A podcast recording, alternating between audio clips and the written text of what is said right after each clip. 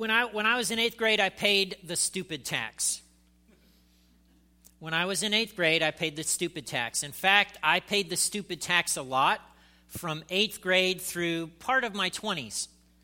And I'll explain what the stupid tax is in a minute. But in eighth grade, I really fell in like with a girl named Shelly. I've told you about Shelly before. Shelly really liked me back. We liked each other. It worked on so many ways. She was in band, I was in band. She was an honor student, I was an honor student.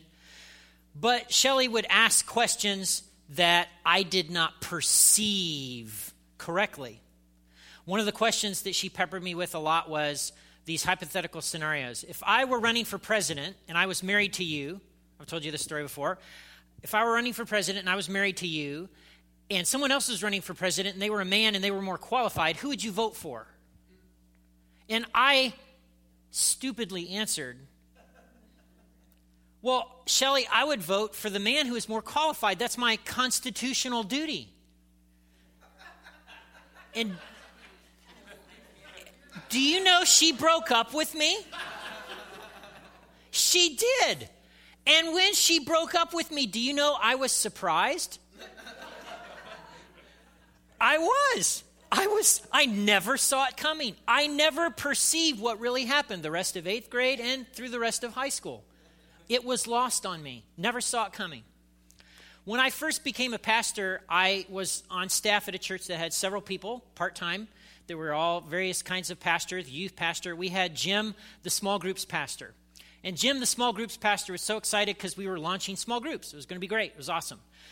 But Jim got frustrated because uh, he felt the senior pastor was undermining groups because he was also doing a midweek service, and, and he had like a list of things that he felt the senior pastor was doing wrong. So we had this big gathering where we were going to pitch our strategy for small groups to the church's governing board and all of the key lay leaders. And Jim decided that was the perfect opportunity for him to share all the things that the senior pastor was getting wrong. Jim was fired the next day. And he was surprised. I remember when he came into my office and he just, he looked, his face was ashen. He was like, Do you know what Steve just did? He, he fired me. And I'm, I was thinking, What are you? Stupid? I was in the meeting, you know, totally, totally caught him by surprise. A few years ago, I had a friend who uh, this was their second kid, and the kid was sleeping in their bed a lot. Mom wasn't getting any sleep, and there was sickness, and there was all this other stuff. And he started not really helping out around the house, and he, you know, was just avoiding home. And then she started nagging him a lot because he was absent emotionally, he was absent physically. And I remember him coming to me and complaining, you know, she's just henpecking me all the time, da da da da da. And I was like, well, there was this coworker that totally understood and was sympathetic. I'm so sorry you were married to such a henpecking wife. That is so tragic. Of course, the coworker was a woman, and she became a shoulder for him to cry on. And when they were out of town, closing the deal with some clients, after the dinner with the clients, she invited him to go out for just a few drinks afterward. All the grown ups have a look of horror on their face right now because they know exactly where this road goes. It always goes to the same place. Sure enough, the next morning he woke up in her hotel room, having done things he should not have done with a woman who was not his wife in another city. But he decided that this is awesome. She totally gets me. So he did. He divorced his wife, kind of walked away, let her have custody of the kids. And you know the well, it's not funny, it's ironic. You know the ironic thing? Six months after the divorce, this coworker dumped him because he did to her all the things he did to his other wife. they never got married, but his, you know, and so, but he, I remember he was shocked. He was. He. I remember the call. Meg, she dumped me. You know, and I, again in my head, I'm choking. I'm trying not to say what are you? Stupid? you know, I was, I'm so sorry. Can I pray for you? And I mean, he felt like he lost all this big chunk of his life. He never saw it coming. Stupid is easy to spot in other people. Stupid works the same way that greed works. Stupid works the same way that pride works. You never see it in the mirror, but you catch it immediately in somebody else. And stupid works that way. And so it's very easy to spot stupid in other people. And it happens in simple things. Uh, the picture I'm using for this series, an overloaded power strip. Back in the day when I was younger, not all the electrical things were necessarily done right. And so you really could cause a fire if you overloaded a circuit, especially at grandma and grandpa's house. So, there, you know, don't put all those, you know, don't plug all those things in. It's not just going to blow a breaker, it's going to blow up. okay? Um, you've seen people, you've driven on 27 and you've pulled up alongside somebody going 55 miles an hour and they have their phone like this, and you're like, quit texting. What are you, stupid? You're going to kill us all. Or you've seen somebody that needed to reach something, and so on the very top rung of a six foot ladder, they're on their tippy toes reaching for something, right? It's so easy to spot in other people. And you know what? The people that I just told you about, including myself, I would like to think of myself this way. None of them were stupid people, as in unintelligent. I was a straight A student when I dated Shelly. I was. I was in the top five of my class. I just did not understand women. Let me tell you, today, at age 46, I know that when a woman asks you a question, the words that she uses is not always what she's really asking. Some of you are like, dang, that's all I needed. I can go home right now. Just pray. okay. I know that now. I didn't know that then. And Jenny, you know, it took a lot of training, and Jenny showed a lot of patience to train me in that way to know and to understand and to perceive rightly that one thing. Um, the, the Jim, Pastor Jim, the guy that got fired, he was a seminary graduate. He had three years' experience in another church. He, what? What do you, you don't hang your boss in front of his bosses and everyone else. You, if you have an issue, you go privately with him. That's what you do. Duh. Can't believe, and he was, I don't understand why I was fired. This tragic thing, awful thing. And then my friend, my friend who dumped his wife for the person that dumped him, he was college educated. I always like to think of him as being savvy. Now I'm like, oh, I'm not seeing the savviness. but he was savvy with business. He just wasn't savvy with relationships. And so I, today's bottom line is real simple, and I want him to put it up here so you can actually see it, not just hear it from my lips, okay? And it's really simple. Smart people end up in stupid places, not because they lack knowledge, but because they lack wisdom. Smart people end up in stupid places, not because they lack knowledge, but because they lack wisdom. And some of you would say, Oh, Max, come on, listen. Just let them get a few miles under their belt. Let them get a little bit of experience, and all experience will take care of that. I would say to you, no. Because I know a lot of 60, 65, 7 year olds who are making stupid choices with their relationships, with their bodies and their health, at work, with the things that they say, the words that they use. I see a lot of stupid out there, and just because you have a gray hair does not make you wise. Gray hair can sometimes be an indicator of wisdom, but it is not a guarantee of wisdom. All right? So, I, smart people end up in stupid places, not because they lack knowledge, but because they lack wisdom. All right? And what I want for you is I want you to be wise. I want you to be wise. I want you to have wisdom. And wisdom is two things, two parts to it. There's a perceiving part and a doing part. The perceiving part of wisdom is being able to size up a situation and see it clearly, see it the way God sees it. And wisdom always has an active part, an action part. It's not just perceiving it rightly, it's doing the wise thing in light of what you see. It's both parts together make up wisdom. And so we're going to be in the book of Proverbs. So if you brought your Bible, you can open it to Proverbs chapter 1. That's where we're going to be today. Proverbs chapter 1. Proverbs is not a self help book, it's not a bunch of quick fixes, it's not a set of math equations. In other words, Proverbs is not if you do X, Y always follows. That's not Proverbs because there are very godly people who have raised wicked children. There are there are wise people and righteous people who've gone bankrupt. There are wicked people who have died rich and, you know, happy according to their own way of thinking. So, Proverbs is not an automatic guarantee mathematical expression or, you know, mathematical equation for life. But it, what it is, is it's a set of simple sentences that, that describe how life works most of the time. This is how life works, this is how God works most of the time. And that's what Proverbs are. Proverbs are small verbal sayings that attempt to describe how life works, how God works. And they're little short sentences that are full of it. I, the Bible's full of Proverbs from cover to cover. It's not just in the book of Proverbs, I mean, they're all over the place. One of my favorite ones is from 1 Kings 20, verse 11. This is, this is what uh, a king says to another king who's going to invade his country. One who puts on armor should not brag like one who takes it off. You know, when I hear that and I read that, I just think Worf. I think this is so Klingon. This is a Klingon proverb right here, right? I can just see Worf saying this to some Romulan who's like, We are going to toast, smoke the Enterprise. One who puts on armor should not brag like one who takes it off. You know, and what does it mean? We haven't fought yet. You shouldn't be counting the fact that you've won until it's the battle's over. That's what that means.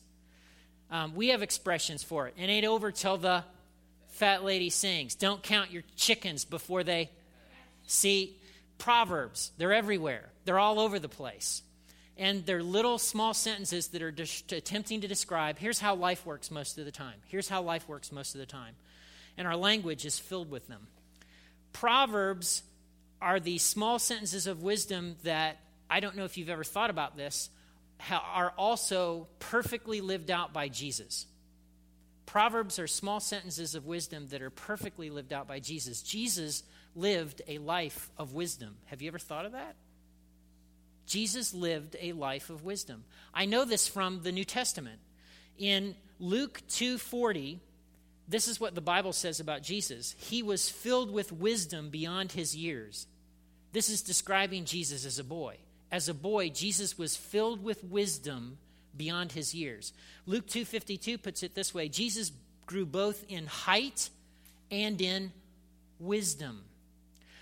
In Matthew 13, verse 54, Jesus goes back to his hometown to teach and to perform miracles. And the people of his hometown are like, hey, isn't that Mary and Joseph's son? Isn't that the carpenter boy? And this is the question they ask Where does he get his wisdom? There was a recognition of the people of his day. This guy gets life at a profound way that is consistent with the teachings of the, of, of the scriptures. Where does he get this stuff? How is he so wise? Jesus can li- lead you into paths of wisdom today. He, dis- he discipled a group of disciples, and he's still discipling today. And I want to say to you that Jesus can lead you into paths of wisdom. But let's get into the text and see what that might or might not be as we get started in this series. So, Proverbs chapter 1, and we're going to look at the first seven verses. So, Proverbs 1 1 through, say, 4. These are the Proverbs of Solomon, David's son, king of Israel. Their purpose is to teach people wisdom and discipline, to help them understand the insights of the wise. Their purpose is to teach people to live disciplined and successful lives, to help them do what is right, just, and fair. These proverbs will give insight to the simple, knowledge and discernment to the young their purpose. So, in these verses, we're going to get a here's why, here's the goal of all of these little small sentences of wisdom that are compiled in this book of Proverbs. And the first is to teach people wisdom and discipline to help them understand.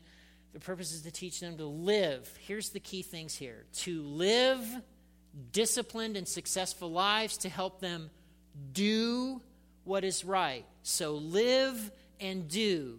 This is the active part of wisdom. So, the first part, the first goal is to get you to actually do wise living. That's the first part of wisdom. It's actually making wise choices, living out wise choices, doing what is right. So let's look at the next several verses, verses, uh, say, 5 and 6. Then, then you will understand what it means to fear the Lord, and you will gain knowledge of God. For the Lord grants wisdom. From his mouth come knowledge and understanding. What? Oh, I got to go back. Sorry. List, there we go. Let the wise listen to these proverbs and become even wiser. That's right. Let those with understanding receive guidance by exploring the meaning in these proverbs and parables, the words of the wise and their riddles. So, this part, let those with understanding receive guidance. This is the perceiving part of wisdom. So, the first goal is that you'll actually do wise things and unlike the preacher, actually read the right passage. And the second part is that you'll actually uh, understand and grasp situations rightly. It's the perceiving part of wisdom.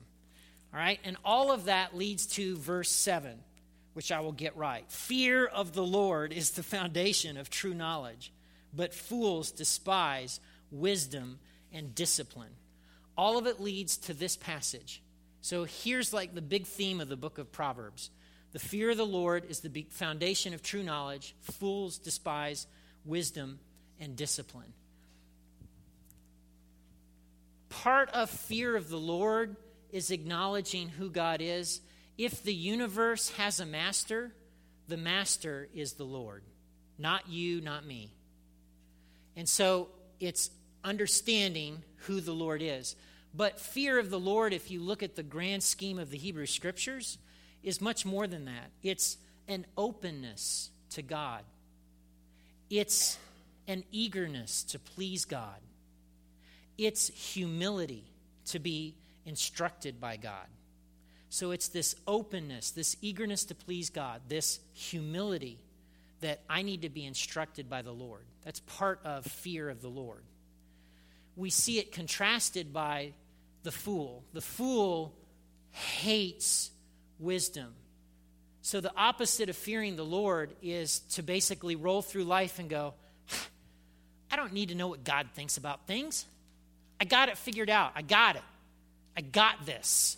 I don't need some set of principles. I don't need the scriptures. I don't need some preacher on TV telling me I need to turn left instead of turning right. I don't need God. I'm too smart for it, too busy for it, too good for it. Again, smart people end up in stupid places not because they lack knowledge, but because they lack wisdom. Here's, here's what I know to be true nobody has ever planned to end up in a violent relationship. I've never sat down with a 17 year old and had her tell me, So, Max, I've been mapping out my 10 year plan. I know I'm only 17, but I really like this boy. He is so hot. Okay, so I really like him. He really likes me. And in the next year, I'm just going to get pregnant. And then I'm going to move in with him because he's so, did I mention he is hot? Okay, and so his dad beats his mom all the time, but he's not going to be like that. I, you know, and so, and then in a couple of years, uh, of living with him, I'm going to find that he's really controlling and he won't let me do things and he won't let me have a phone. And then five years and two kids later, I won't even be allowed to leave the house unless he's with me and he's in control of the complete situation. That's my plan. Nobody plans that, nobody maps that out. They find themselves in it. But it always started with a series of choices that put them on a road that always goes to that same place lack of wisdom. It, nobody ever plans to ruin his or her finances. Nobody ever plans. I marry young couples all the time. I love marrying young couples. They're fun. They're always fun to be around. The weddings are always fun. No young couple has ever said to me, "Okay, uh, Max, I know in the in the vein of full disclosure, you want to tell him, honey? No, okay, I'll tell. So, Max, here's the deal. We want to get married, but we want to go financially belly up in five years. She's got $30,000 in student loans. I've got $40,000 in student loans. As soon as we're done getting married, we're going to buy a house that we really can't afford, but it's based on the fact that I'm going to get a promotion that just won't happen. And because of that, promotion not happening, money's going to be a little tight, so we'll quit paying on the student loans. Do you know that they're going to start garnishing our wages on that? Nobody told me that the government could come in and like take your money. And then because the government starts doing that because we weren't paying on our student loans, we're going to get behind on the mortgage and the bank's going to come and call the note. And in six years, man, we're going to be hosed. But hey, the wedding's going to be awesome. Do we mention there's an open bar? It's going to be great. You should. Oh, you don't drink. I'm so, so. No one ever tells me. No one ever plans to end up financially ruined. No one. No one ever maps it out that way. Nobody plans to struggle with addiction. It's that they didn't perceive a decision or an event or in a person the right way, and they didn't act with wisdom. For my friend, who lost his marriage and had the coworker dump him six months later. Two key mistakes in the beginning, right? He was getting emotionally connected with a coworker who was not his wife. And then what completely hosed him was that second decision away on a city, saying yes to going out and having just. And he thought in his mind the way all people, I'll be, it'll be okay, I'll be careful. I won't be like all those other stupid people. See, that's the mistake that we all make. We're smart. We're not going to do the things all those other, you know, idiots do. We're smart. We're going to be careful, we tell ourselves. And I would say to you, if you ever find yourself saying to yourself or other people, no, no, no, no, in the face of people saying, whoa, slow down, don't do that, don't go through that door, don't. If you find yourself saying, no, no, no, it, I'll be careful, that's just, you know, think of a giant, woo, danger, danger kind of a moment for you and, and for your circumstances. But my friend didn't perceive those two decisions and where it would take him. And today he would say he totally messed up and he should have never divorced his wife and walked out on his kids that way. But he made some poor choices. It happens. Right? I don't want to happen to you. So he didn't there's that two parts, right? You got to perceive the situation, the person, the event correctly, and you got to act. You got to act.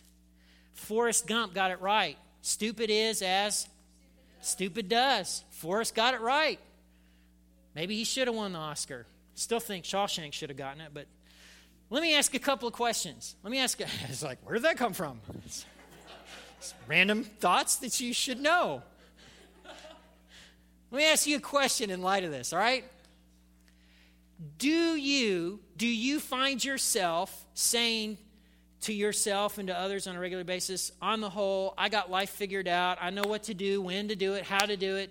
When people are telling you things, do you find yourself with ferocity saying, I know, I know, I know? If that's you,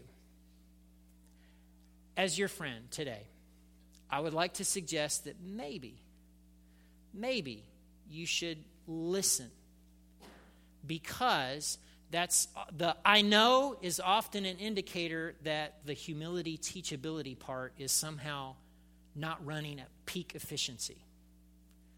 Right? So that's that's the first question. The second question is are you willing to concede that the universe does in fact have a master and that that person is not you?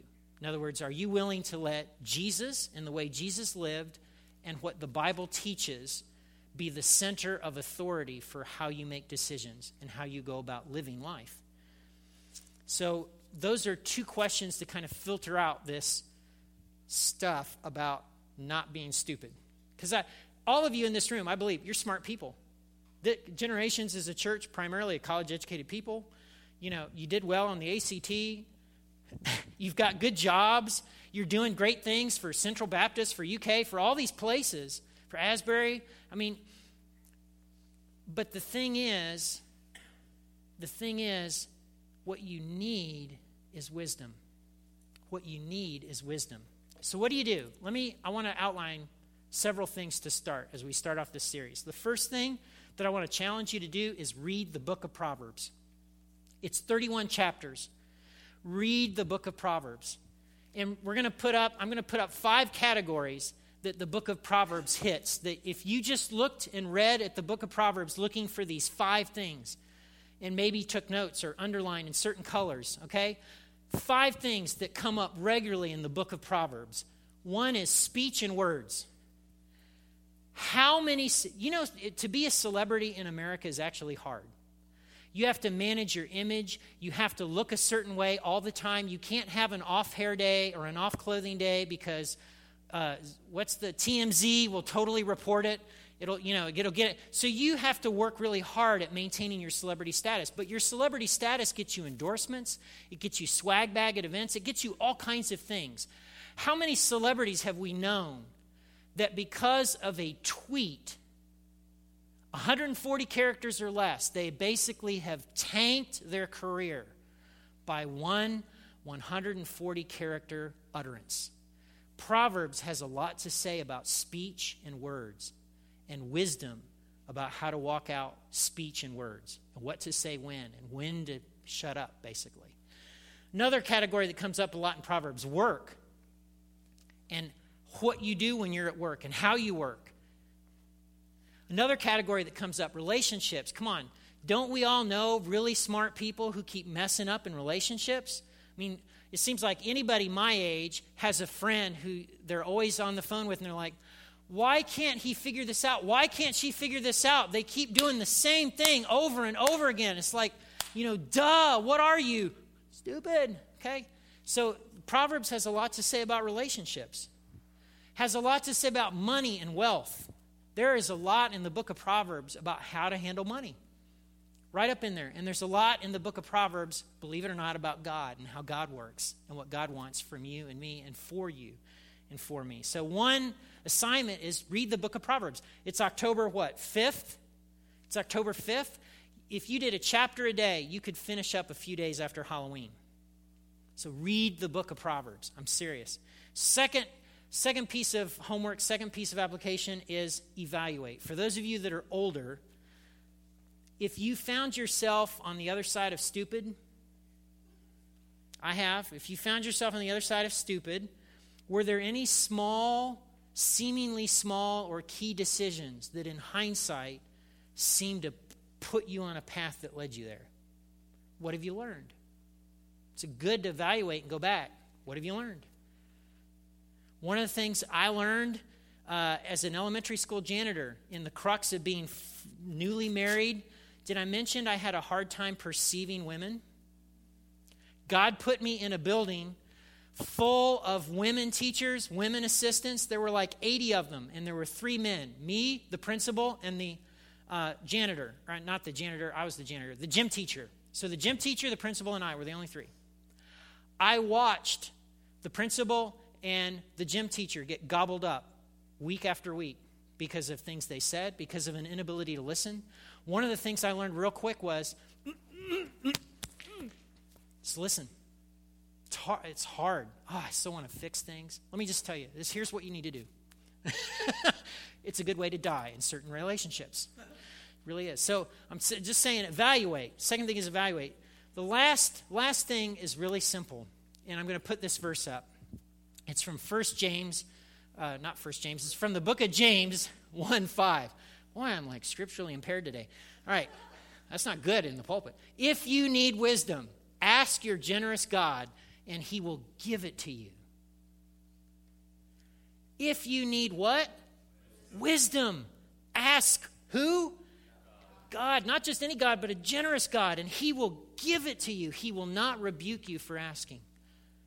One thing you could do right here from here on out is God, make me wise. Give me wisdom. I seek to be wise. I want to be wise.